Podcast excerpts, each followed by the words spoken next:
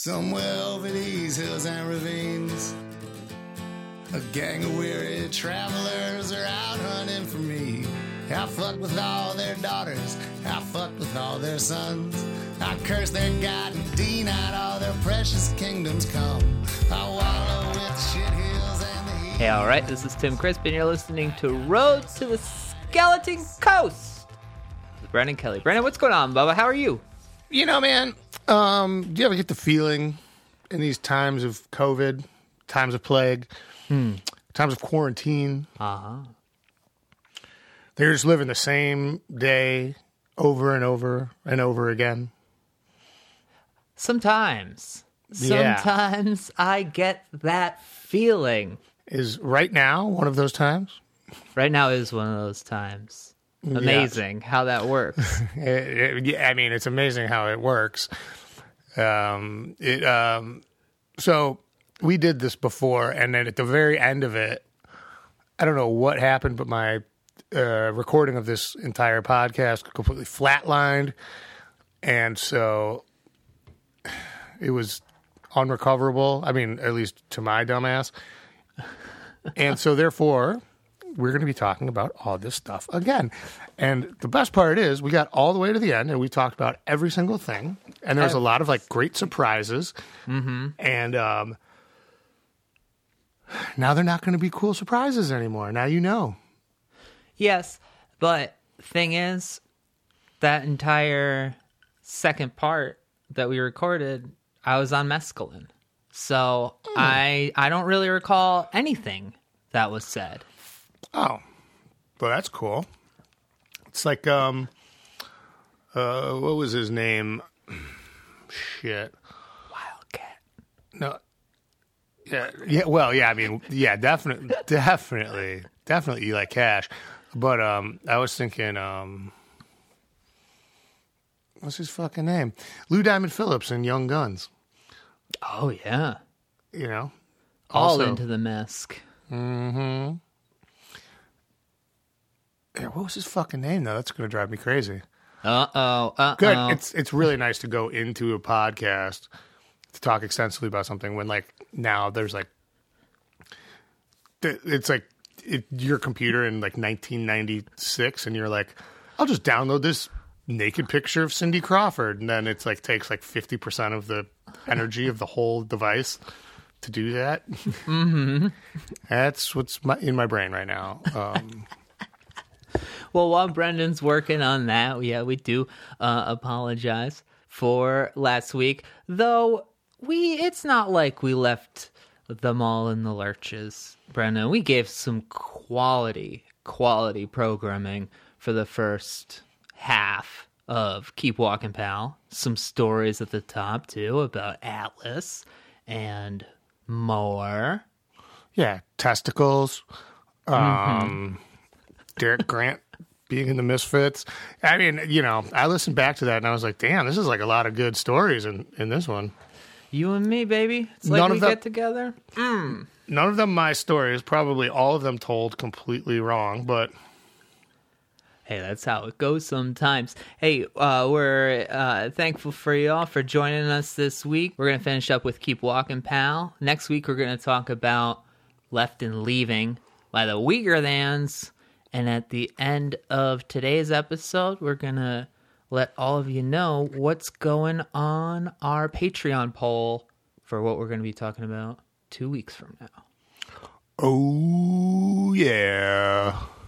So let's pick up then, Brendan, where we left off again. Yeah. So Black Cat Boy follows up the lies. The lies has a very cool sort of Vegasy feel, just walking up to the craps table, or at least like the craps table on the riverboat casino in Peoria, something along those lines. Yeah, um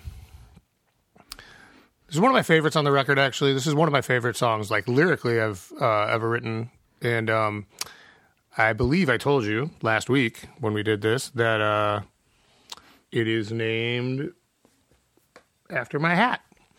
Um somebody called me a black cat boy wearing this hat, and I was like, damn, that's cool. I'm gonna write a song called Black Cat Boy, and that was all. That was all it took. One patch on the side of my hat. because it does look like the black cat fireworks, and people at home will probably reckon will know just off the top of their heads what hat you're talking about because it's been part of your Bart Simpson uniform for the past few years. Yeah, true. It's um I definitely do this I go back and forth in my um uh haberdashery uh between my yellow Curious George looking hat and this hat, um pretty much exclusively. And do you know why that is? Why? Tim, it's because my head is so big. And there's almost never a hat that's big enough for me. Uh-huh. I have a bigger head than anyone I've ever met. And um the if the hat is not like ridiculously oversized, it looks like a tiny little child's hat on my head. so when I find a hat that's like that actually fits me, I stick with it. So, do you know what size you are in like a like a fitted hat? Yeah, like an eight. Really? Yeah. That's so big. I know, man. Um, such a pointless and shit. Like, man, there's a lot of things I'm kind of resisting saying here, but like, uh, it's like yeah, of all the things that I had to be like extra endowed with, it's head circumference. Cool. all that means is it's hard to buy hats. Yeah, I, I did always wonder like why. I feel like the Jacob's Cave hat is just attached to you, and it has been for so many years now. And I've always I've had three of those. oh for real. Mm-hmm. Where'd you get the first one? Jacob's Cave. Where is Jacob's Cave? I don't know J- anything. Jacob's Cave is in uh, Gravois Mills, Missouri. Um, Mm-hmm. is the closest commercial cave to my mom's residence. Um, Uh-huh. And so we go out there and we, on particularly on really hot days when Mm-hmm. we visit my parents, we'll take the kids to Jacob's Cave because it's always 60 degrees in the cave. Well, and it's like um the the tour guide her name is Shakola. uh huh. Um I don't uh, it, it bears mentioning Shakola is a white lady. Um, which I think just is kind of an unexpected twist on the whole thing. Um, uh, perfectly beautiful name for a girl or a boy of any race. Um, but you know, um, and she's like essentially like a got a like she does not have a master's degree in geology, right? Um, Uh-huh. But she knows everything that there is to know about geology. She may as well, but she's still like my mom's like, oh, you know, oh, is this your first time in the cave? My mom's like, no, I mean, you know, I've been coming here. Like my my grandparents, you know, lived around here, and I've been coming to this cave since I was the age of these kids. Oh, was you? it's like, damn. And then she, and then she goes through like the whole like different sort of like kinds of limestone and like how that like affects the stalactites and shit like that. And it's mm. just like, damn, this is a lady that knows everything. It, it's kind of the coolest shit, right? Like if you Yeah. can know everything about a certain thing mm-hmm. without being like bogged down and being like some sort of like fart sniffing scholastic dildo, you know? So, Uh-huh. anyway, You're not we- making fun of my new glasses, are you? That's not what this. No, they they. I, I thought this was just a filter. They look exactly like the uh, Instagram filter for glasses. That's what I was going for. Well, they're beautiful, Thank you. Um but uh, so I like the cave. I like the idea. I like. I just like embracing like those sort of hillbilly roots, like this late on after like spending so long kind of denying it. Mm-hmm. You know, and trying to be like, no, I'm from Chicago. I'm a city boy, and it's like I am. yeah. but there's a lot going on in me that cannot be explained by a city and you know you got to go to I think Italy and Missouri to really see what's going on. Uh, and so, which mostly means I just eat disgusting food, I guess.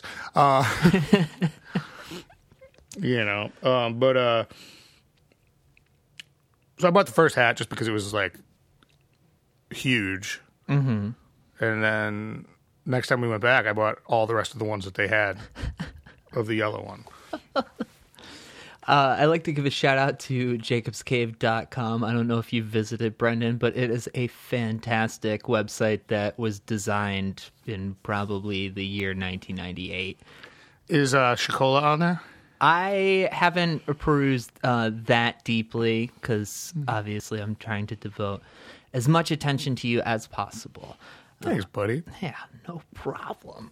So, Black Cat Boy um, is a different hat. We don't need to go into the uh, the history of the Black Cat um, hat, especially because we heard it. Well, I heard it last week, and Yeah, it's not that interesting, but uh, um, yeah, I, I really like this song. I think that the the imagery in it's really evocative. I, I kind of love the like almost like Chaucerian like sort of take on like quality of it, where it's hmm. just like, or even like. Even like Conan the Barbarian or something like that, like sort of that, like it's just like hell yeah, I'm just like wandering through the open countryside, and there's definitely people hunting me. And when they find me, I'm fucked. But for now, I really don't give a fuck, man. And you know, you know why they're hunting me? Because I fucking totally partied in their fucking little village and ruined all their children. You know, fucked, fucked all the daughters, fucked all the sons. Uh, you know, cursed their god. I, uh, I bullshitted a college paper on the Canterbury Tales uh, by just citing, oh yeah, when three men find a pot of gold and kill each other in the name of greed. Some people are poison. Poison. Sorry. The Rancid song, Poison. He's it starts with like Chaucer's Canterbury Tales. So I was like, oh yeah, cool. Just lift that one from the minute and six second Rancid song and just do my What's that off Rancid based that. 2000? Yeah. Oh, cool. Yeah, I never really got into that record. Um, Really? not that it's not good. I don't know. I just I've I literally think I've never heard it. Damn. I think I kind of do a thing with a lot of bands where like I'll hear a big record and then I'm like, it's all I need, man. I'm kind of the same way. If I hear the one, uh, I can stick with the one for a long time and maybe not come around to the other ones. Like it took me years to hear like all of the Jawbreaker records because I would go like one at a time for years at a time. Right. And I mean, I guess the world did turn a little bit over the course of all this stuff. But like, um, for me, yeah, I heard Out Come the Wolves, and then I was like, all right, I got my rancid. Mm-hmm. You know, actually, um, Left and Leaving is sort of the same thing for me. Oh, Um, yeah. yeah, like I heard Left and Leaving, I was like, this is perfect. I like, I get it. There's like a fucking ashtray, and there's fucking cat in the mirror, and it's fucking cracks on the marble of the floor, and you know, you're drunk. There's a towel hanging over the fucking clothes hanger that your girlfriend that's gone put her dress on or took it, her dress off before she walked out the door or whatever. You know, like it's just like Uh-huh. I, I I got plenty of that. Um, but uh, Rancid 2000 But anyway. though. Recommended. yeah, no, I'll check it out. I mean, I've never even really fucked with Life Won't Wait. You know, Life Won't Wait's kind of just okay, in my opinion. Rancid Mm-hmm. 2000. eh, Rancid 2000 is a little long. Plus, Matt Freeman sings on some songs, which is like, ugh, we don't need that. well, you know what? Like, man, we're getting fucking wildly off track here, but I don't mind because it's fucking. I I like this kind of thing, but you know what is one of my favorite favorite Rancid songs is, and like I'm not trying to be a fucking like old guy because I think I think Out Come the Wolves is the best Rancid album. Mm-hmm. But the first seven inch they did, the first song called "I'm Not the Only One," Oh yeah. and it's got this like fucking weird, like heavy metal sludgy intro, which is, I'd say, I would say it's a misstep if it wasn't for the fact that it makes when it kicks in so awesome, and like that like breakdown in there where it's just it, it, Matt Freeman sings the chorus, which is why I bring this up. And this song is not available on Spotify or anything like that. You can only like r- like stream it on YouTube at this point. Yeah. And um, but when it gets into that breakdown, it's like "Uh, uh, uh, uh, uh, I'm not the only one, you motherfucker. And it's like, I, I mean, at the time I heard that, I was like 16, maybe 17. I don't know. Um, my timelines are obviously bad, but I was like, that's a fucking revelation and a half. Like, you don't have to pump towards a crescendo. Mm-hmm. You can. You motherfucker. Yeah. I mean, it's just like that's like how it, that's how he re- like that's the volume that it is, you know. And we did that uh in the breakdown of Broken Down by Slapstick. I would I would do that every time. like as soon as we heard that, I was like, "Oh my god!" I'm just stealing that just shamelessly. Exact words, exact cadence, whatever. Hey. Uh, So anyway, I I'm was fucking. I, go ahead. I was fucking all the daughters and the sons, and now there's a band of weary travelers hunting for me. Um, one of the things I think is really cool about this song is that uh, Nick's backing vocals are so bizarre. I mean, the entire sound of the song is like. This is one that's always a surprise to people when I play live because the acoustic version of this is really kind of sad sounding. Mm-hmm. It's exactly the same. The chords are all the same. The tempo is the same. I don't like sing it any differently, but it's just something about the stripped down version that makes it um, extraordinarily more of a sort of somber reflection of things yeah. as opposed to this like joyful pissing in the face of like having like completely infuriated people, you know, and um and a lot of that has to do with like Nick's wild wacky instrumentation on this song and a lot of it has to do with the um the backing vocals which I mean, you know, when I say like you know, he, he's like Yeah. woo! No no no no no. Like it's just like all this like goofy ass shit. And, uh, you know nick has said that he when he does these backing vocals he has to like because he's very shy nick is he doesn't like to sing even though he's got a great voice and he like closes his eyes and like rocks back and forth like he's like a backup singer for like the four tops or some shit like that Uh-huh. and that's the way he like sort of channels the ideas that that he does during these songs and I think nowhere is it.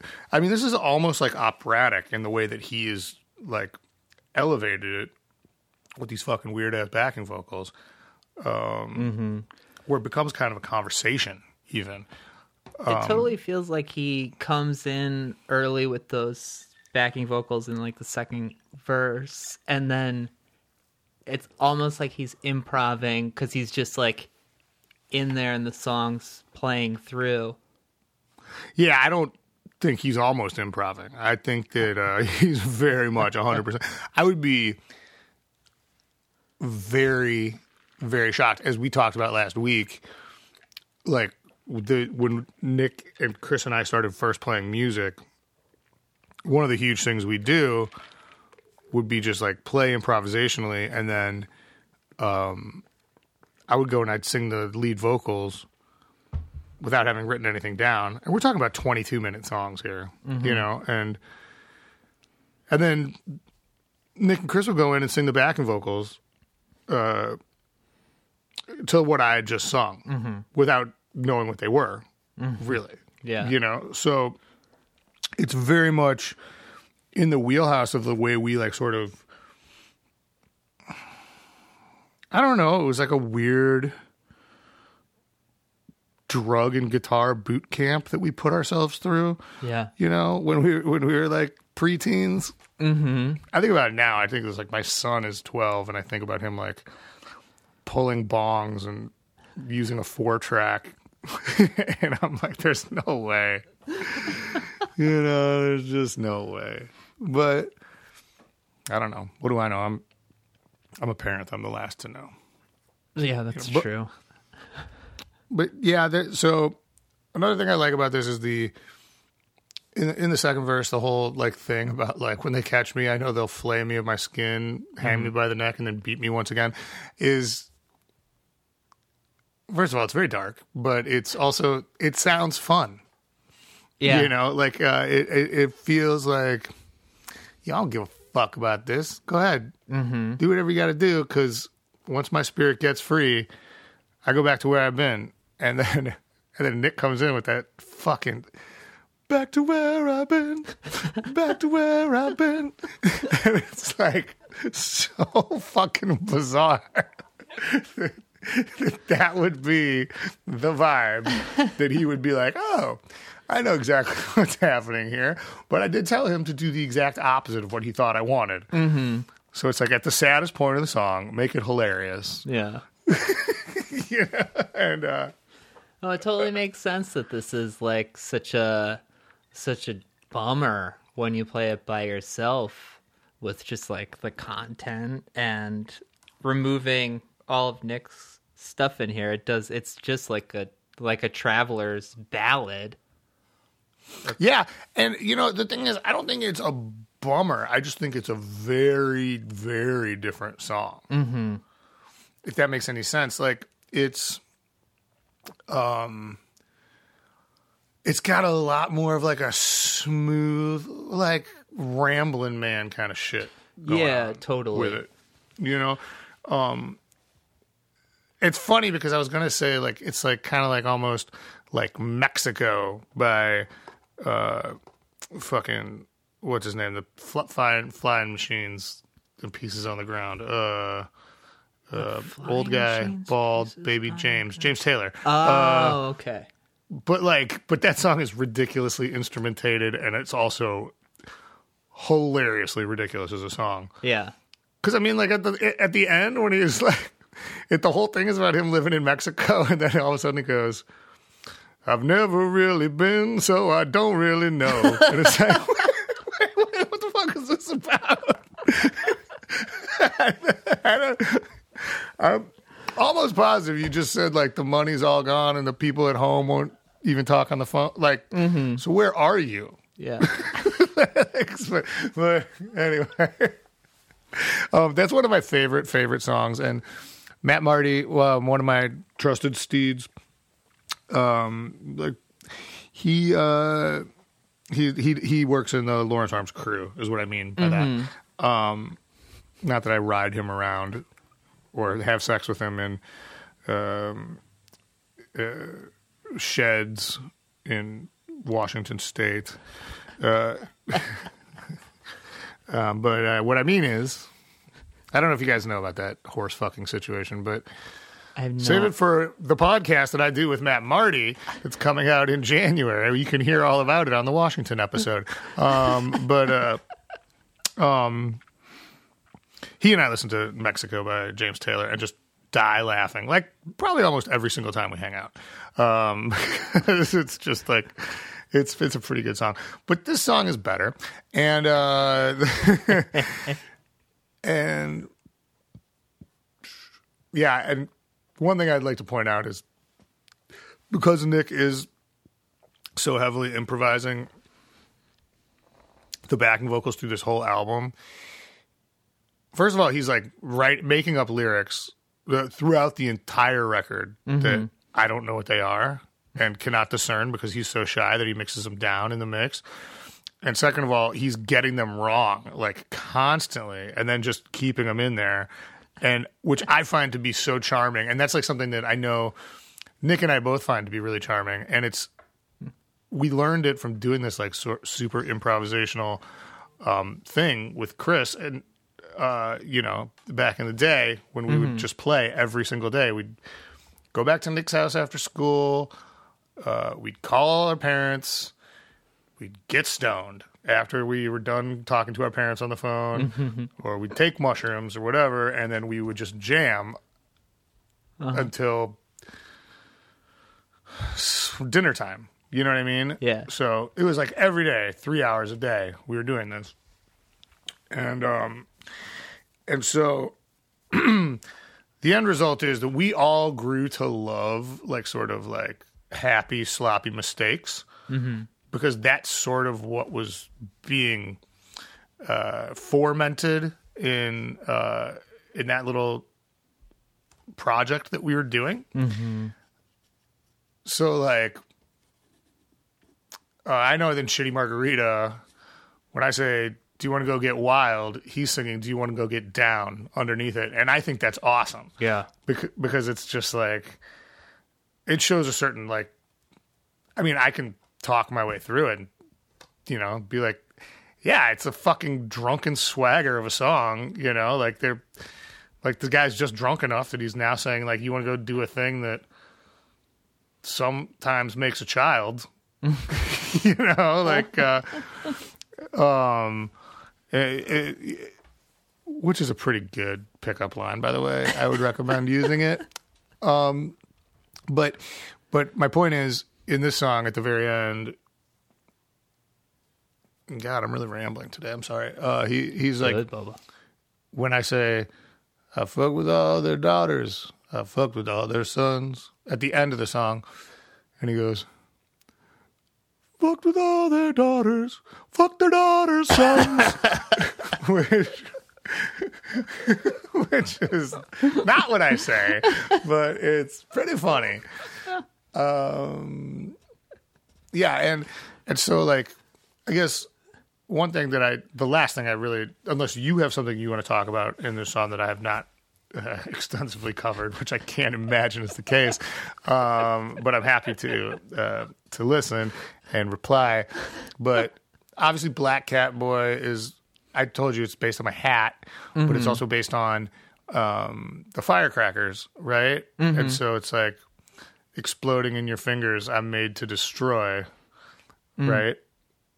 you know, pretty little faces, pretty little vows, because obviously it's about like fucking all the daughters in the town, and some of them are presumably married, and fucking all the sons in the town, and some of them are presumably married. Mm-hmm. You know, and pretty little faces is just like supposed to be just absolutely as piggish as you can possibly imagine Yeah. that being. Uh, you know, sort of like It's- up in them guts. Yeah, well. so, um, this is the the title is just extraordinarily. These two songs kind of have that in common, which is the title kind of came first to me, and that's not a way I usually roll with shit. Mm-hmm. But oh no, the title didn't come first to me for this because at the end. I just started singing "I'm Up in Them Guts" after I'd written the whole song, but it is a Too Short reference. Uh, the rapper Too Short, um, from Dallas, maybe. Let's find out. Um, I got to tell you, I could be very wrong about that, but if I'm right, I'm going to be fucking stoked. Um, Too Short is from Los Angeles. Los Angeles. Since when do they have a hip hop scene? um, okay. Uh, But then he went to. Oakland, which also when, when Uh, since when does Oakland have a hip hop scene? Um, he, you know what he does? He's totally reps Oakland. I, who am I thinking of that's from Dallas? Because I know the Geto Boys are from Houston, but there's another like Troy Aikman. the. Oh yeah, I was thinking of Troy Aikman. You're right. Yeah, and um, so Jr. Uh, the oil magnate who wore the cowboy hat. Yeah. Can't think of his last name. Reynolds, I believe. No, that's R.J. no, you're thinking of, of you're thinking of George Herbert Walker Bush. Oh yeah. Oh yeah. So up in them Um, guts, um, which I by by the time we get to this record, it's um, pretty well established uh, phrase in the American lexicon. Um, Is it? I think so. Because like I heard it first from Too Short, and then when um, "Fuck with Fire," what's that band called? Planes Mistaken for Stars. Mm-hmm. Dude, yo. By the way, I love that band. I think they're awesome. The guys are so kind and sweet. Um, and um, how did they name one album "Fuck with Fire"? and then they named their next album "Up in Them Guts," but they let their band be called Planes Mistaken for Stars.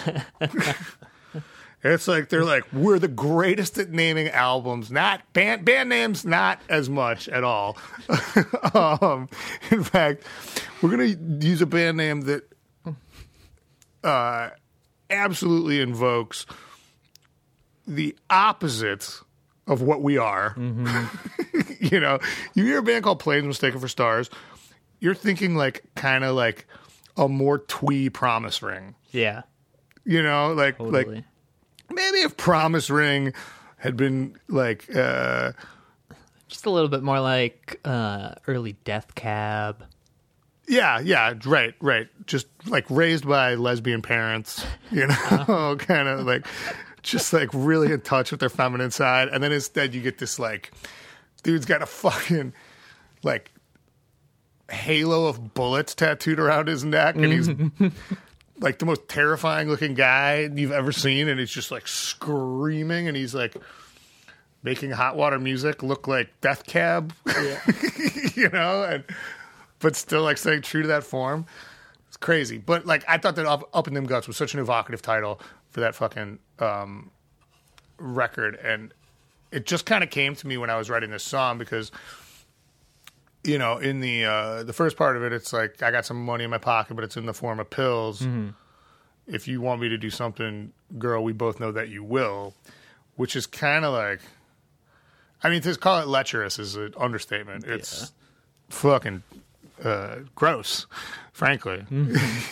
you know, it's like I'm going to keep giving you these oxycontins you need to survive, as long as you fucking come down to the basement, right? And uh, see what I can do, which is, I think, the second time you use that phrase, which is just like, man, that's a rough one. No, in this one it's uh, in, in this one it's we'll find out what you can do, Uh huh.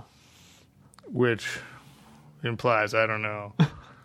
um, but um, the the funny thing about this song is that when Nick took this away to like work on it, he brought it back. It's got those keyboards that sound a lot like Europe Final Countdown.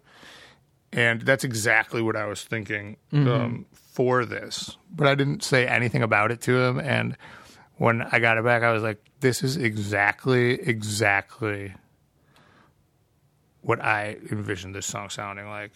Like, and so it's just like that's how, you know, that's how long we've been buds and collaborative partners or whatever. That it's just like you hear this acoustic thing and you're like, oh, this obviously calls for a 1983 Casio, uh, you know, and and it, it fucking it, it it's just like I it man, and he just like really came with this entire track so hard in the in the second verse that like screaming yelling thing that he does is so insanely haunting when it's just like don't worry about the noise or the boys in the yard sometimes being so easy makes another thing so hard and, and like which by the way clever Yeah. um Very nice. um, also disgusting.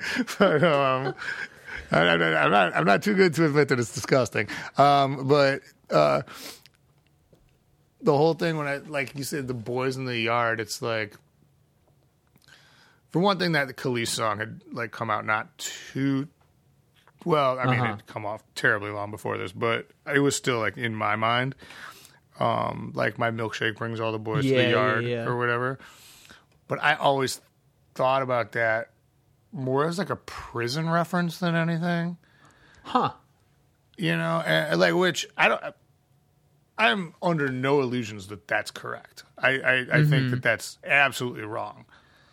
Um, but this is just the, sort of the way I envisioned it. And so when I say that, don't worry about the noise of the boys in the yard. What I picture is people like wilding the fuck out, right? Whether it's in your house or like in some sort of like incarceration situation or whatever. And uh, and then Nick like just personifies that. I've never heard a fucking backing vocal like that before. It is It's wild. it is profound to me. It's it's my single fav- favorite. I don't know if I could go so far as to say it's my favorite backing vocal on anything I've ever been a part of, but it is from like an artistry perspective, it is the most ambitious and pulled off backing vocal of anything I've ever been a part of. Uh like when I hear that, I'm just like, dude, that's fucking like you just made this song into art. This song about like, you know, fucking teens who just need oxycontins. You just turned it into fucking like an art piece. So, Dude, it's which especially like that that point after the second chorus where it just like all kind of drops it's like whew there's a chill that comes off of that. Yeah, it, um, it, and that's that's where I like just all of a sudden I like was thinking like I was I was playing through it and I was like this song's not over. And this is like the first time I ever like tried to play these lyrics. And I was like oh I know what to do. And I was just like I'm up in them guts. And I was like oh my god that's like really catchy and it's so disturbing to sing something like that like really catchy like that. Because it's a dirty phrase. Uh but not gonna stop me man. You know what i'm saying? Yeah. I mean especially after that line of um was it uh, nothing feels so perfect as being stuck up in it. Just yeah. like quadruple yeah there's a lot of uh a lot of ways to translate that right? Like it's the lifestyle that's obviously gotten you this far which is presumably pretty fun until you die um, as long as you don't have any like sort of self-reflective tendencies. Yeah. and then uh and then um also uh probably like if i'm guessing about this sort of narrative narrator's uh life based on these songs uh probably a certain amount of addiction like being being stuck up in it. Um nothing feels so perfect as being stuck up in it. Sounds a lot like man when i just like lean into the fact that i'm addicted to pills and take all the pills hoof feels great. You know and then obviously just the fucking. It's clearly about the fucking too. Well, yeah, and you know, if you wanted to stretch it to the um, what else do you stick that uh, involves drugs? You stick a needle. oh sure So there you go. Sure. We said quadruple. There it is for baby. um, yeah Borden USA. You know, last last time we talked, yes I kind of I compared it to the sirens, but I think what I'm thinking of now is those little um, transitions in Austin Powers where it's just them on a soundstage with a bunch of flower Yeah, yeah. people. yeah. yeah, yeah, yeah, yeah. I mean, you know, this song is like um it's a weird outlier. Um we we did this for the John Nolan comp. John Nolan being the dude from um Taking Back Sunday. And I man, I I still can't remember what it's called. Music for people who are nice. Mm-hmm. Or I wrote it specifically to be the darkest song on the record that stuck out the most because the whole record was like full of like proto like post emo um artists just based on the fact that I mean John Nolan obviously that's his scene right you know like uh and we talked about that a little last week but Derek did the initial one for the comp and uh then Nick was like, "No, no, I need to put my hands all over this. Like, I'm not, I'm not comfortable, uh, not like adding like tons of like, nah,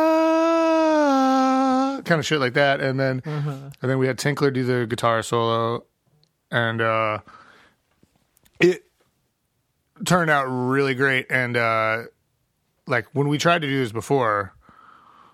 We went through this line by line, and I feel like it's worth doing again. Yeah, if you totally. don't mind because like this this song is supposed to sound really disposable but at the same time be um incredibly uh fucking packed with impact i hate the way that that kind of rhymes um but uh So the comp before before we do that is uh, it's called Music for Everyone. Uh, it's got Anti Flag, Chris Farren, Taking Back Sunday, Kevin Devine, Dave Hause. Uh, but yeah, it's your song. Just looking at the um, artists and song titles that are on here, definitely uh, sticks out quite a bit. yeah it really truly was a weird one and uh i don't know whoever the person putting the comp together was did hit me up and say don't tell anyone but i think your song is the best song on the record and so i didn't for years and now here i am Blah, blah. take that lady um but uh this song is like really one of the darkest songs i've ever written. It's probably the darkest song of this album which is saying something considering that there's songs about like literally killing people on this album. Yeah, um, and but you know there's a groovy new craze and it's really really making a scene now. It's just kind of like the setup. It can mm. make you go totally nuts if you know what i mean now. It's like we're, we're getting into the fucking double entendre right? Because that's funny. Yeah. you know because uh you know nothing makes you go insane like torture. Uh and uh all you need is a rag in a cold dark room a pitcher of water and some restraints too. Just tie your baby down. Baby come and waterboard with me. And it is important to note that baby is on purpose supposed to be a baby. Yeah, and because it's fucking disturbing as hell, man. Like uh, that's what's going on, and and the thing is, like, the reason that I was trying to like sort of like wrap the pill in sugar here, or whatever you want to say, is because, um, man. I'll try to say this again. I said it last week and I thought I did it good, so I'm going to do it bad this time. George George Carlin has that bit where he talks about like people coming home from World War II, and he's like, "Remember what we used to call them? Shell shocked." Yeah. That's an ugly term, but you knew that it was fucked up, and you were like, "Damn, that motherfucker's shell shocked." Right? And now what do we call it? PTSD, which stands for post traumatic stress disorder. Which, um, for one thing, even if you don't, you know, use it as an acronym, means almost nothing. But when you reduce it down to PTSD, it's like, oh, it, oh, so you, yeah, so you're, I don't know what you need, like some some pills or something. yeah. And it's like, no, motherfucker, I'm shell shocked, you know. And it's like the defanging of language or whatever is uh, something that's really, really um, utilized by the U.S. government, uh, particularly the the military branch of the U.S. government, uh, in terms of like they talk about this in enhanced interrogation techniques is what they call it. It's torture Yeah. you know it, they're torturing people but to call it enhanced interrogation techniques is uh, to take away the power and the horror of what's actually going on and um, you know so that there's a big part of me that was very conscious of that that wanted to write this song to make it be uh, a song about torture that sounded like it was about surfing Yeah. you know and i mean it doesn't hurt that the waterboarding sounds like something that you would do for fun on a vacation Waterboarding, like on its own, yeah, doesn't sound like anything other than what you would do on vacation. And PTSD, it's like with stress in there, it's like, oh, okay, cool, like stress. That's yeah you get anxiety Uh huh. Um, I always think of like Tony Soprano after he collapses, then he has a, a doctor talking to him, and she says, Well, you could like reduce your stress. And he's like, Don't you know any other fucking words? But like, at, and then, you know, PTSD, it's like, it's like when people say, Oh, I'm really OCD because like I need to have a, a clean desk. And it's like, that's not what that is. right yeah no do you flip the light switch on like six times mm-hmm. before you can leave the room because that's ocd Yeah. you know like I had a I mean, and listen, it manifests in a whole bunch of different ways, but like it's definitely something that's like a serious problem that's like very crippling to people that a lot of um I'm going to go ahead and say millennial white Americans co-opt as being something that means I I just I'm a little bit neurotic, mm-hmm. or like even like I'm not a mess. Mm-hmm. You know, like- yeah I, it's something that you kind of learn like if you if there, you're in any form of a situation where you're learning about psychology it's just one of those like very uh easy concepts to grasp but it exists within certain parameters not within just like personhood um but oh, you cut out for a second. I'm sorry. Oh no, it's um just just adding to that. Um do you ever talk to I, you know, your your mom used to do uh public relations like this is this is her field to an extent. Do you ever talk to her about this shit? Um, man, that's so fucking funny that you asked me that because not.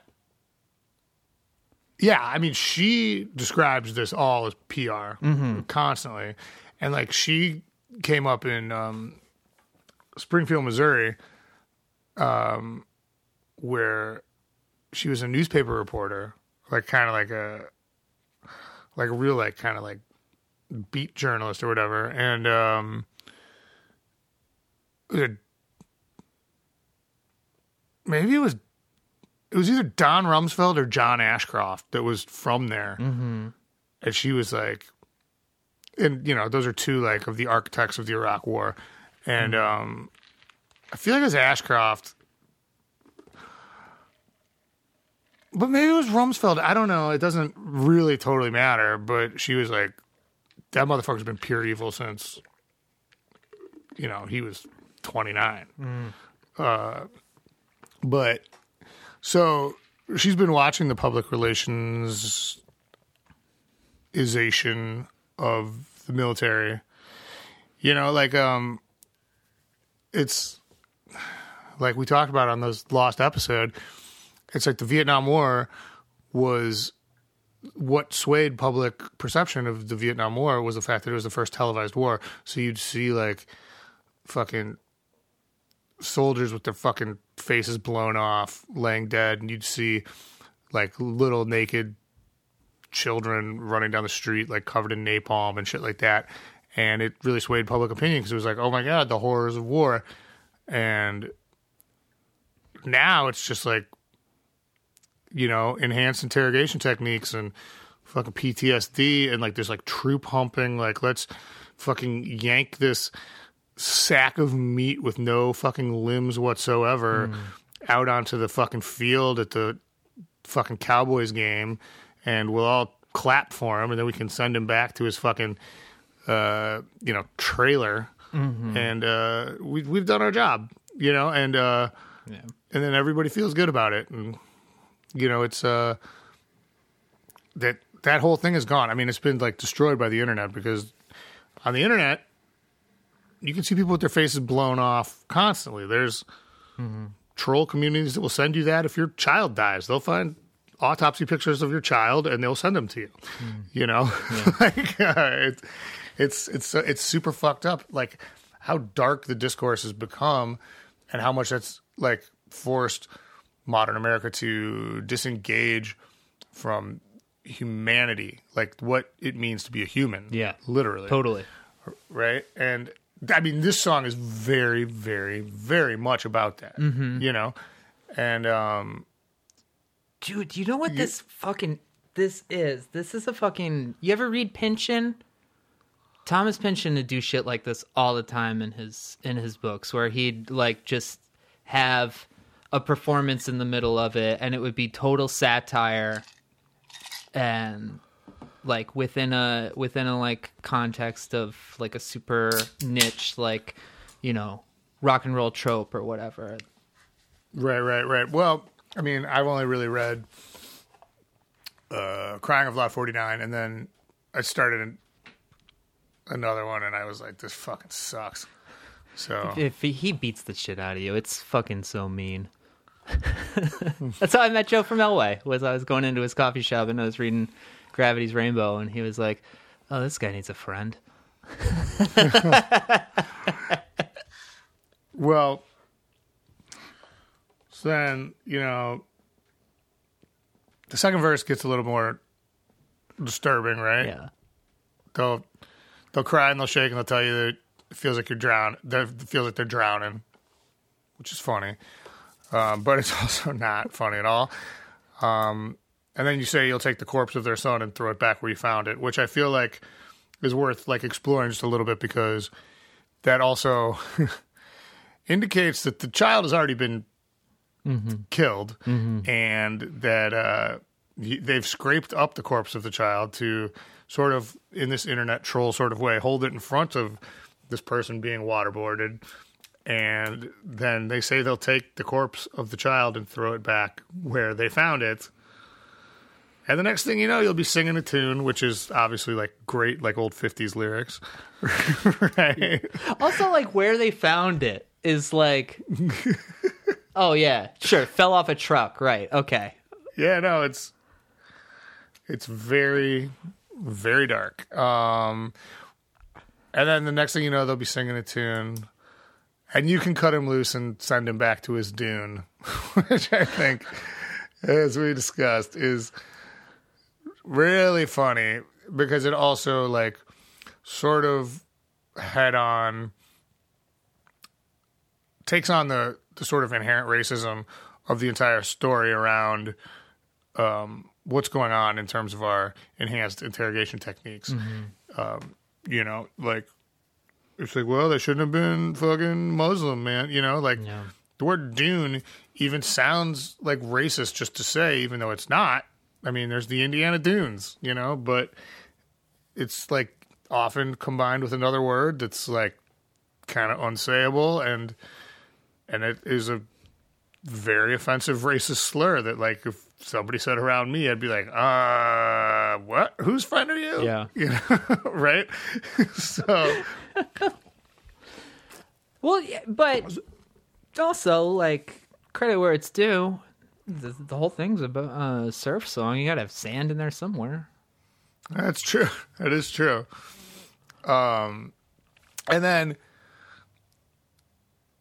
you know, we didn't talk about this last time, and I'm I, I'm like ashamed of that because you can hear the waterboarder screaming all over the bay, as obviously Guantanamo Bay, Uh-huh.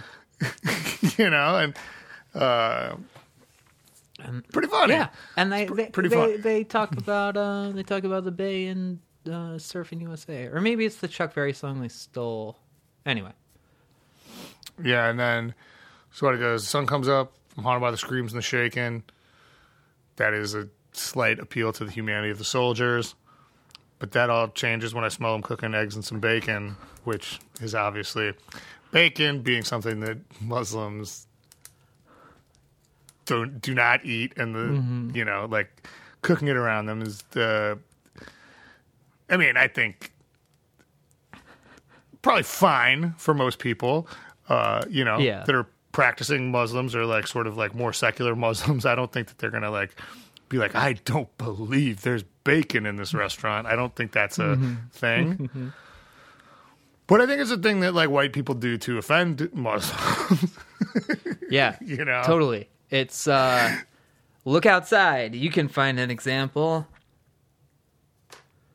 Right. Yeah, and um, yeah, a little bit of breakfast and some coffee too, and a guy that's got some explaining to do. Great, love it. It's a it's a Lucy, uh, I love Lucy reference. Mm-hmm. Um, you know, and then he's already starving and he's black and he's blue, which is I love because it's like you're talking about how you just had like this nice big breakfast of this like super offensive meal, hmm. and then he's already starving. it's like we also don't feed him. I didn't even bring that up. We could just throw that in there as like a sidebar, you know. Yeah. And still he's waterboarding all day, just like you know, like all the great fucking waterboarders do. You- You're never gonna get good if you don't do it all day.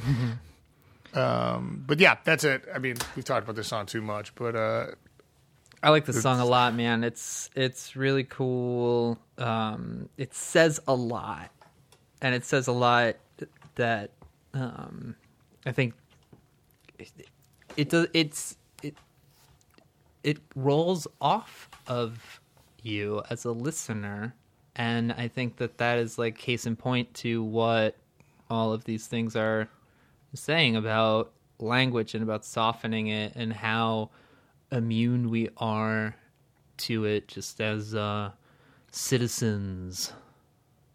Yeah, it does. Like that is the the point. It's supposed to sound fine, mm-hmm. and then it's supposed to be very very dark. And I mean, it is. It's about fucking child murder and torture. Yeah. you know, like Yeah. and sort of gross colonialism and everything. So and unjust war and a literal torture base.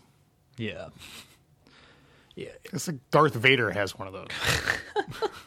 But Harold and Kumar escaped from it. That is true. But I mean, oh my god, I could go for some White Castle right now. Uh, we're going to take ourselves a break. We'll be right back. Hey, baby, do you want to come out tonight? Or did you rub the lotion on your skin? I know it's cold and the walls are weeping blood. But do you really want the hose again?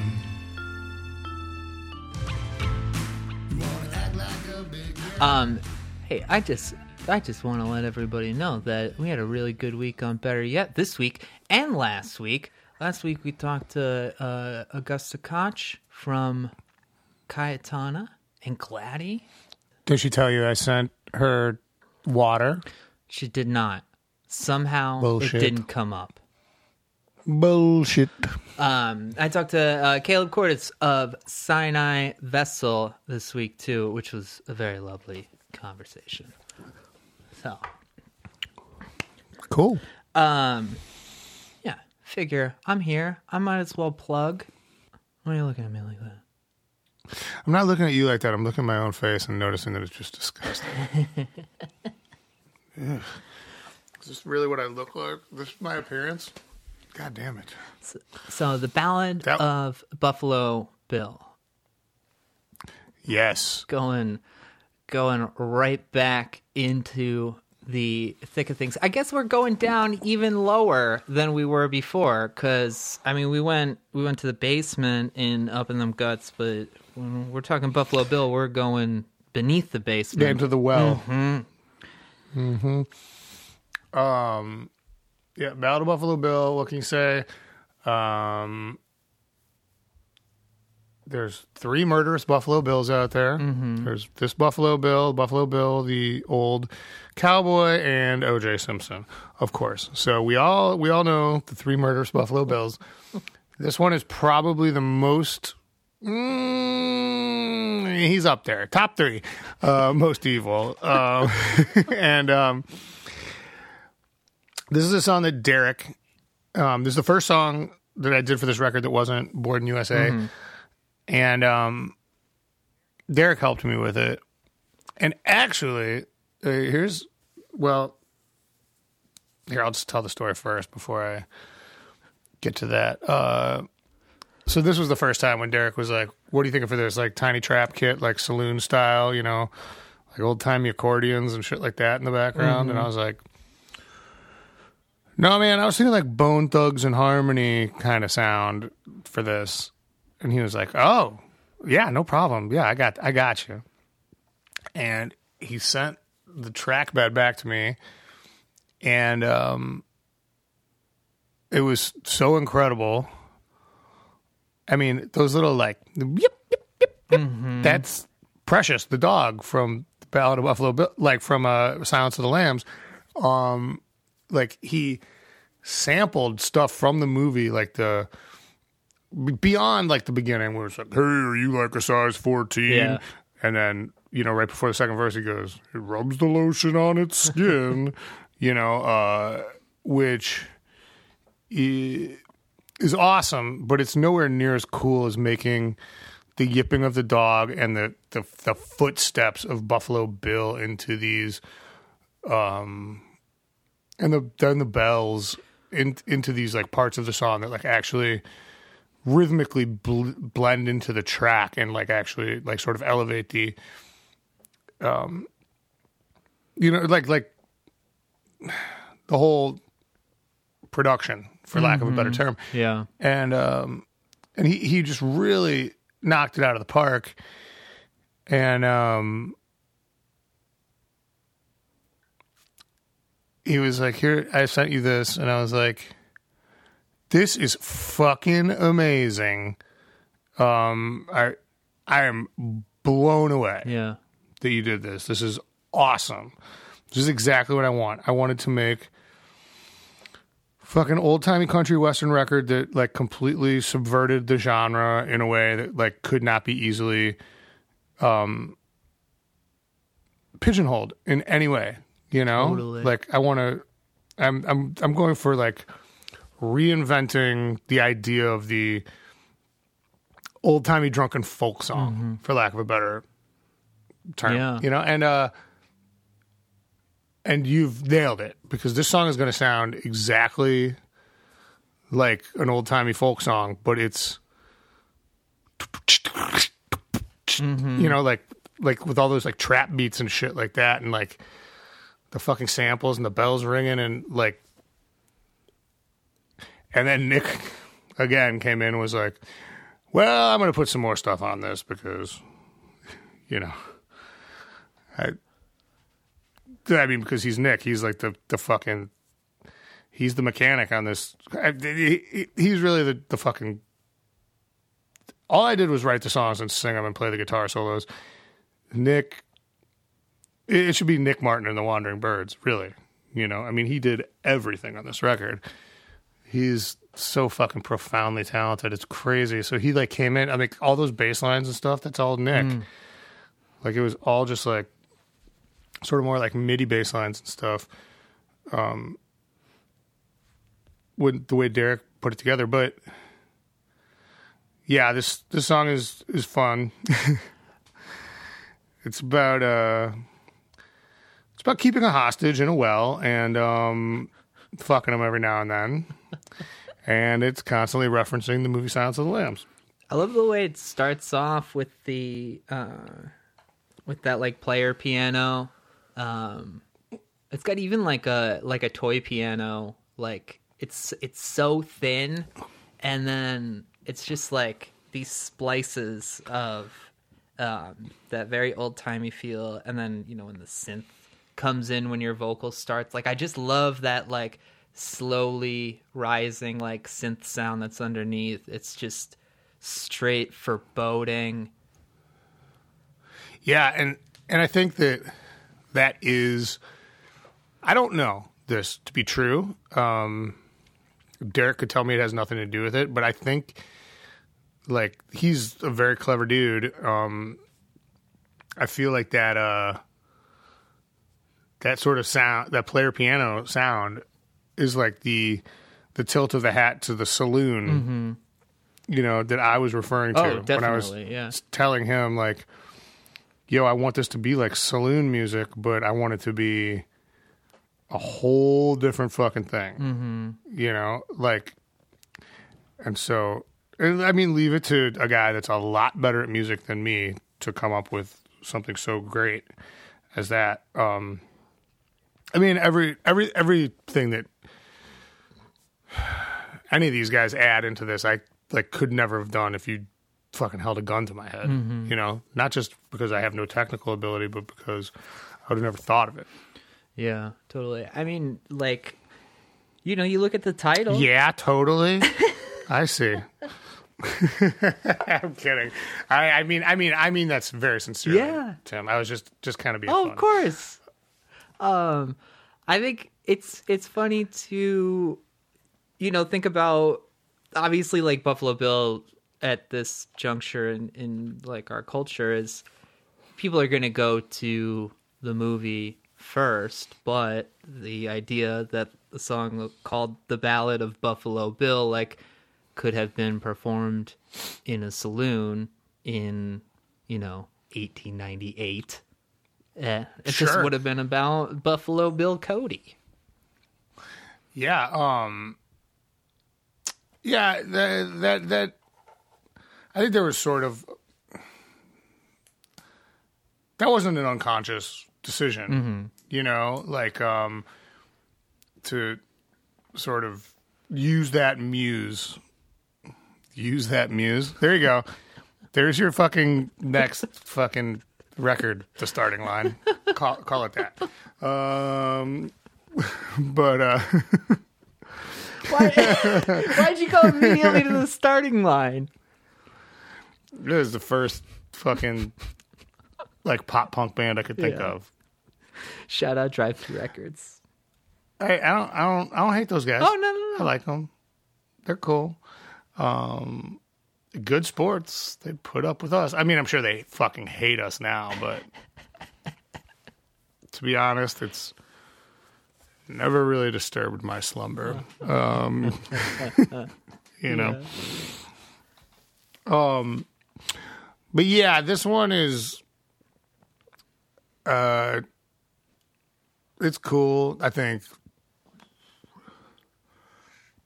Come on, girl! It's already the morning. Now move on me the way you tell me to.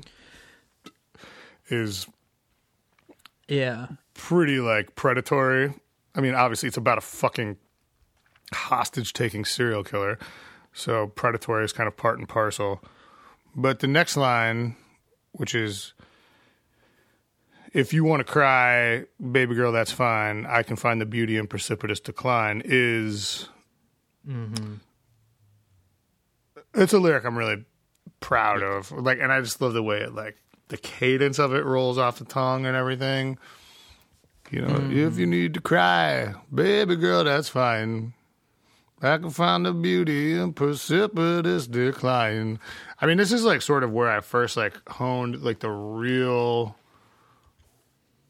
deep voice that like kind of developed on this record mm-hmm. that you know sort of appeared on Metropole and then on um Skeleton Coast and also on the Liquid Death record like the like my new role is like the the bass Yeah. not the bass player but the bass singer because like if you listen to uh, uh i'd rather die than live forever my voice is still like a lot higher. Mm-hmm. You know, I don't do any of that stuff, but it was this this song specifically that line, like the way it like drops down like that. I can find the beauty in precipitous decline. Like I was like, oh man, that zone is cool because there's a cool like texture to my voice when I go down there. You ever think about know? the fact that you say decline and your voice goes down? Holy shit. Like in quality? No. Like the Well then it's not the same thing at all. the notes. You know, it's all right, dude. It's I get I sometimes I get too into theory here. Um I mean, honestly though, it- with what we were just talking about with the Born in USA, you want to talk about precipitous decline, going back to to Vietnam to uh, peace with honor or whatever. It's just like, yeah, all fucking downhill from from here. Yeah, I mean, like, you know, that that's the other thing is like the postmodern condition, if you will. there is a total aspect of this album that like and I, you know it's like really sort of pretentious to talk about this part of it too much mm-hmm. But of course this is about like white people getting away with whatever the fuck they want you know and like and, and, and like and like it, it's structuralist as well me as a white guy making this record uh you know is an example of that but like it's about torture. It's about murder. It's about fucking having a pocket full of drugs and making people fuck you for them, and and like facing no consequences. Someday when they catch me, I know they'll flay me of my skin. You know, like they. So and and like there, there is like a greater metaphor to be read into this. I think it's a little bit like abstruse, and I don't like to really like call that shit out because it sounds like oh well actually it's a fine piece of art and it's like i just want you to rock out man Right. you know like i i don't i'm not i'm not going for that but uh I mean, it, yeah i mean context like that. it's though- informative Yeah, go ahead. no it's just like that that kind of thing undoubtedly deform uh, inform deforms um, informs anything that uh, that I'm going to do as somebody that like considers myself to be a conscientious, um, you know, white cishet male, right? Uh, Like, there's no way that I can like sing about like taking power over people and have it not be metaphorically tied to the way the world works. Yeah, I I think that it's. It, it- I guess I'm I'm re-examining it, it this song in the in that context now and just looking at a line like you want to act like a big girl and it's like no that's she's not acting like a big girl she exists she's a, a person a human person uh, who's in that body and it's I don't know Would you say she's about a size she's 14? about a size 14 she's not acting like a big girl. Um, but anyway, now with nothing but love to my big girls out there. No, but like Uh, I mean that's kind of the that's kind of the thing, right? Is that this like you know, damaged uh person who is looking on someone else and and deciding that like their existence is in some way an action towards me or there is something that they are like doing that allows me to like justify my um you know my action. Right, where like standing up for yourself in the face of power becomes um, a threat or a or something to be slapped down immediately, right? And and you know, um, in the case of the sort of fiction of this song, right? It's somebody that's being literally held hostage and kept in a well, who's you know presumably like I don't know, like in, in my mind, I didn't think about it too hard, but it's like, fuck you, I hate you. It's like, oh, you want to act like a big girl? Well, nothing good's going to come from that. You, you know, like, uh, wh- which is easy to say when you hold the keys keys to the prison, you know, um, and and like, and that that is, um, I, you know, here's the thing, Tim. There, like, I have been um,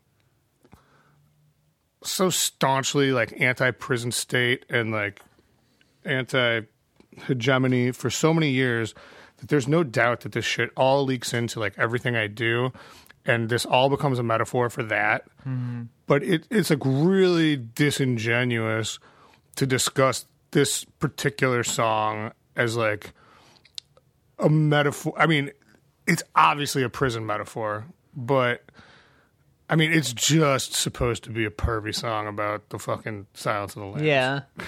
you know what I mean? Yeah. Like, like that. It's it's in there, and it is it is marbled in, but it's marbled in the way like wax on, wax off is marbled in. Uh huh. You know, like.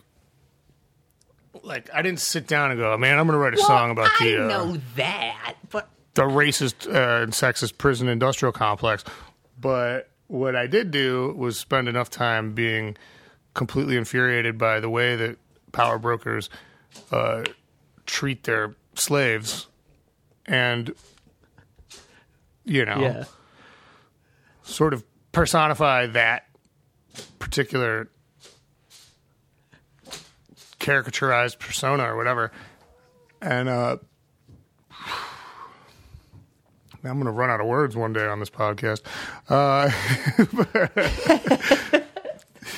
Sorry, the, But, was um, trying to get Lily to play with her behind me right now. It's it's very uh, very distracting, but also very cute. She's trying to get in the play stance. cute dogs. Um, but yeah, that's all I want to say about this one. It's um, yes, it's a metaphor. It's also just a pervy fucking song, and it's also just a dope banger that you can like bump in your car and freak out literally anyone that you pull up next to mm-hmm. in the summertime when you're out there like driving down fucking the A1A or whatever. Well, I it's my favorite song on this record. I feel like I have to like defend my position for like getting so in the weeds with it, but it was just you know to uh stimulate conversation. No, man. I. Oh no no no no, and I, I appreciate it because it is it is all in there, and you know, last time we talked about it, we didn't bring that stuff up, Mm-hmm. and it's. I mean, it's important. It's there. It's like Yeah, I think there's something to be said too about just like the um the intentionality to do a thing and then what is also written into that is so much. So much. yeah, totally Great movie. Silence of the Lambs. That that whole thing it's just people's faces. It's wild. There's there are scenes in that movie where it's just two faces just like back and forth talking at the camera. Oh yeah, It's so cool. yeah. No, that movie is.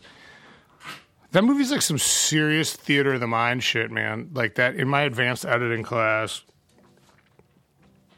That was the scene where they break into the wrong house um, with the um, like the night goggles on or Yeah. whatever. And it's cut between with Clarice ringing the door at Buffalo Bill's house and it's back and forth and it's like a total misdirection thing Which that house, the wrong house, is supposedly in Illinois. There, there is no house in Illinois that exists on hills such as those. I just want to point. But yeah, that, that's true. If you've ever been here, we're flatter than the boy that I keep in the well in my basement. Uh, Great time to drink your water, Tim. But uh let's make the podcast about this offensive album more offensive than the actual album itself. Um yeah, that that would that that's like you know, I mean, I went to a good college and that was like a senior level class that I had to like submit projects to get Yeah. into. You know, and that was the thing that they showed us, and they're like, "This right here is the Mm. pinnacle." Like, this is as good as we, uh, you know, for the time. I mean, it was fucking 1918, so uh, you know, there's been a lot of advances since then. Uh, but So bottle and tray, um, man, this this song is such a, it's just ritual sacrifice, and it's the end of the world. It is. It's a celebration of the end of the world. Um, the it's looking out the door, or looking out the window rather, and whoever you're with, whether it's your captive or your fucking person that you like that likes you back, uh or whatever. It's like, well,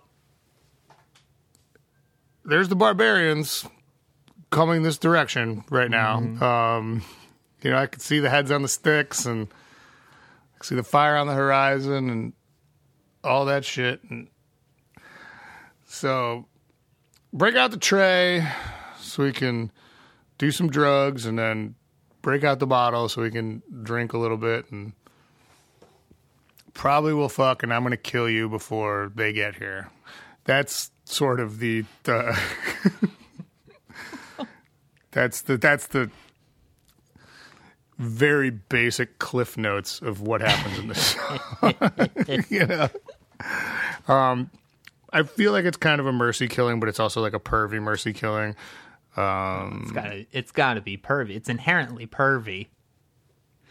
Yeah, yeah. I mean, and and this song is very pervy, but I think this is like as close to a like genuine love song as there is. I mean, like, "You're so beautiful, baby. I can't wait to watch you die," which is kind of like the pinnacle of the song. Um, you know, like the Climax.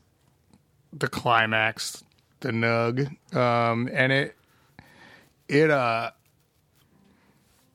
really upset my wife when she heard it the first time. she was like, "I like this song, except for that. What is that about?" And I was just like, Just pretend. "Don't, don't worry about it. It's." but I mean, like, listen. On the real, if there was like barbarians like swarming their way towards my house, or like fucking Cormac McCarthy style fucking leather clad sodomites with catamites on leashes mm-hmm. coming at me, baby eaters, whatever you want to say, you bet your ass I would strangle my wife before they got there. There- There's just there's just no two ways about it. Right? I mean, isn't that yes, the only? I, I do. It's a it's a, it's a tough sentence to take in. I think I'm just like I can see why that's I'm conscious of my of my position of just being the uh you know the the guy who's only here because you're here and I don't want to be the one who's just like yeah uh-huh uh-huh Right. But but it is true, man. It's like uh so I had to take my man Poncho, put him down the other day, man. Life life was coming over the fucking horizon at mm. him, you know, and he was 17 years old and didn't feel good, could just stand there and shake. yeah Did he couldn't even get mad. A a, a, a, a complete asshole. Couldn't even get angry. You know, and and it's like, well, we got to get you out of here before something real bad yeah fucking you know, and I don't know. I'm no big city euthanasiast, but uh I will say that uh I don't know, euthanasiast, I- euthanasian. I- I, don't know, uh, but but uh, I will say that I'm a hundred percent strangling my entire family before the fucking crazy Cormac McCarthy sodomites get to my yeah house. they can they can do what they will with you, but Yeah, sure, that's fine, but they're not. They're not. They're not touching my sweet flesh and blood, man. I mean, my own. they, will, they will eat and drink of, but uh, but yeah. So that's the idea of this song is um, sort of like a last Mardi Gras in the face of the end of the world, right? Like. You know, it's like the, the bombs have launched, and it's like, what are we going to do? And it's like, well, here's what we're going to do. You're gonna go get me the bottle. You're gonna go get me the tray. We're gonna fucking get high. We're gonna get drunk. We're gonna fuck, and then I'm gonna take you out the way I always told you I would. You know, if anything got fucking weird. And uh, the thing that I like about this song a lot is the um the instrumentation by Nick. This is one of the more weirdly standard ones. Uh, even though that this is a bizarre sort of sounding song uh, by the standards of a lot of records, it's kind of got that like sort of Portland, um, like Pacific Northwest rather, uh, pinback, built to spill, fat guys that sound like they're skinny, but they're actually fat and gross, uh, like sound to it, you know? And uh, guitars like for days. Totally. yeah, I mean the guitars are like like late era Archers of Loaf kind of guitars on here, and I don't even know that Nick has any of these things in his head as references because he doesn't.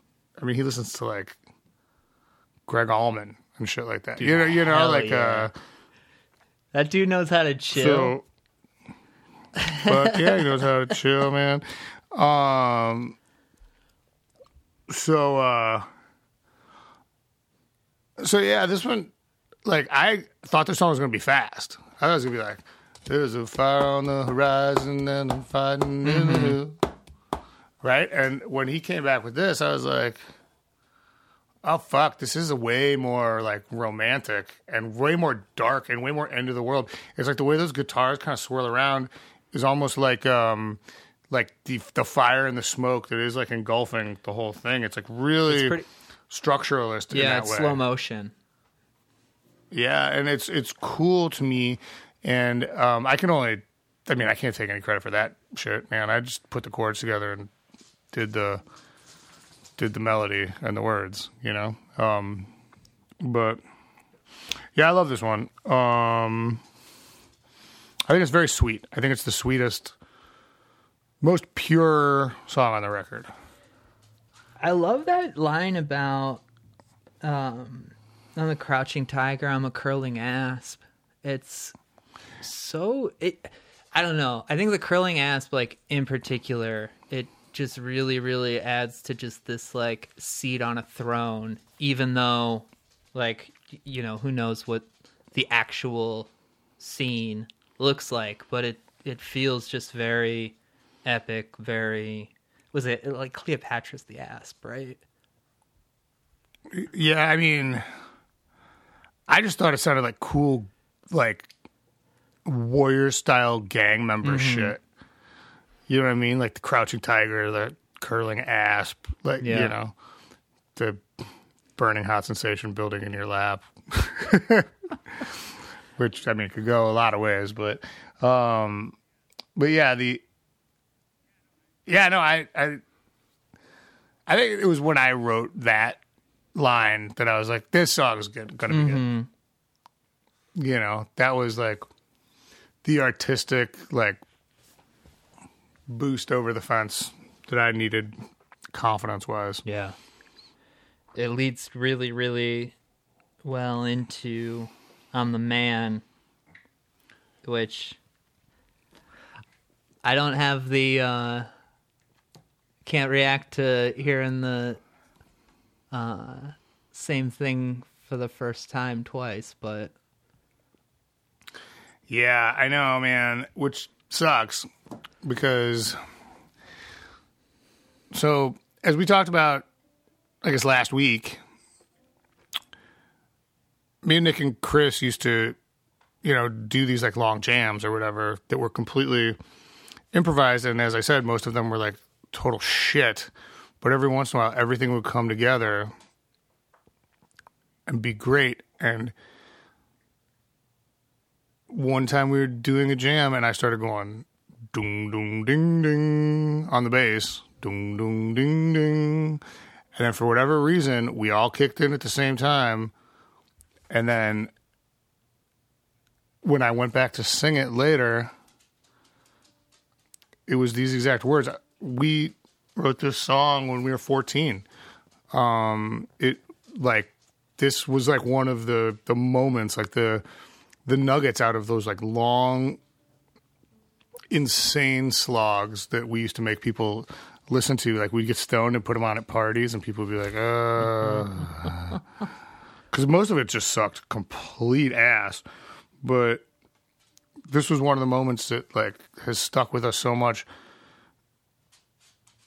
And uh I don't know, I can't remember if Nick or if I suggested like let's re- resurrect I'm the man, but this is the exact melody, the exact words, the exact bass line, the exact chords of the song that we put together when we were 14 years old. And um so when I say that this is a record that we were, have been waiting our whole lives to make, basically, and that I don't. First of all, you're wrong if you think it's bad. It's great, um, but second of all, like there's, there's there's like literally no convincing me that it's not. It's just important to me. I like. You don't have to like it. There's. I've put out so many records that we have an entire podcast based on the fact that I've put out so many records. Uh, so you don't have to love this one, but like here's the here's the evidence, man. We wrote this song when we were 14, and this is the ultimate iteration of that youthful exuberance that propelled me into a, a lifetime of being a musician. You know, and. uh and it's also just fucking kick ass. I mean, Nick like destroys it with this stuff. Like the way he um handles the crazy like I don't know what you want to call it, like Euro club keyboard situation. Like it's so dope. And I mean like it, like this is this is an album I used to fall asleep to just because I know it so well that I don't have to like really listen to it. Uh-huh. You know? And when it gets to this and it gets to like the end, and it's just like there's like the slow removal of instruments, like every like four bars or whatever. It it just like becomes like, oh, and then you're you're out before. It's such a cool like You know. dream wave. Um so this was this was around for so long um was it something that you would reference a lot together or was it like uh, like you went back and discovered like oh yeah yeah yeah that cool part that Oh, we had. dude, no, we we spent so much. It is really hard to overstate like how much time we spent doing this, and how much we like loved and believed in it, and just for its own sake, not for the sake of anybody else really giving a shit. Like we never had any like. You know, the Lawrence Arms never had any ambitions of being famous. We never had any ambitions of playing a show. You know, we were just like purely making art, you know, and uh but there's like there's probably 15 different things that I could name off the top of my head that I could say to Chris or Nick and we could like at least at the very least sing along to together. You know, like right now without thinking about it at all. It's like their stuff was like, uh, you know, it happened at like that, like super like developmentally fecund time in our lives where like everything that goes in or comes out you're going to catalog in your head or mm-hmm. soul because your brain is working to turn you into the person that you're going to become and so it's like working overtime to make you remember things mm-hmm. and you know and and and that's this is one of the I mean, we're 14 you know mm-hmm. like Sort of a watershed moment. if if we if we lived in Detroit, we'd be in the Misfits. you know?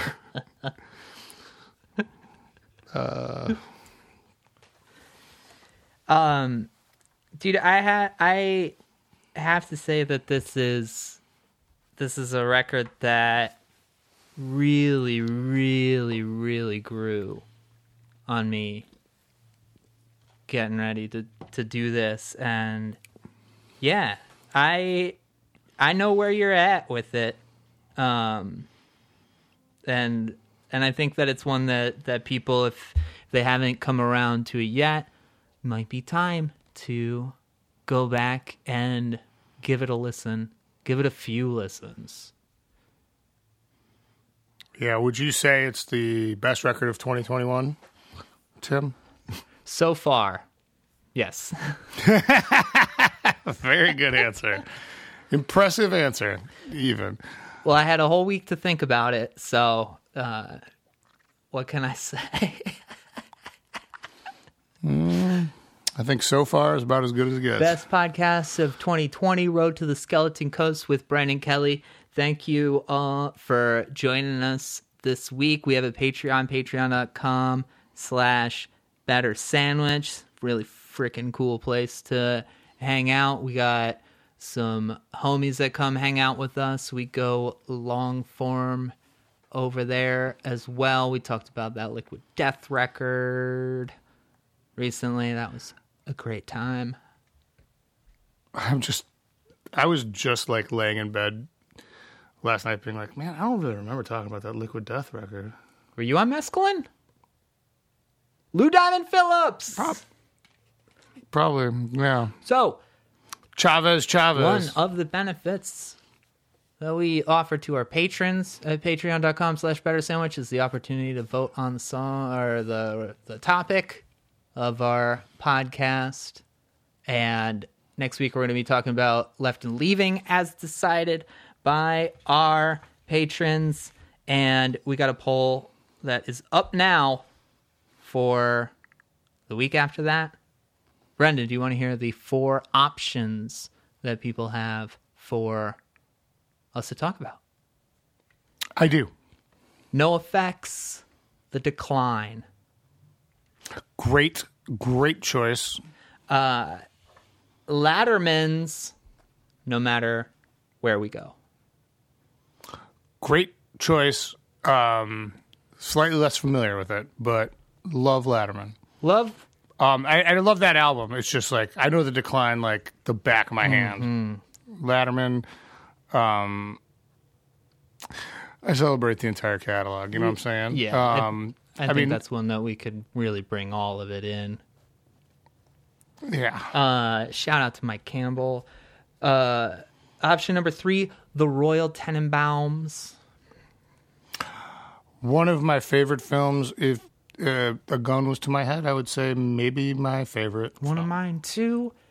And our last option, season eight, episode six, A Milhouse Divided. Ooh. It's a door. Use it. Sleep in a race car bed. I mean, listen, I'm not trying to tell anybody how to vote, but if you. We could turn this into a Simpsons podcast so easily, and I guarantee it's better than all those other fucking nerds out there who can't even do a Kirk Van Houten, you know? so, Can you yeah, can see? you lend me a jar of love? Hey, uh Road to the Skeleton Coast, subscribe, tell a friend, patreon.com slash better sandwich. We will see you next week. Thank you, friends. Love you guys. Bye. We did it.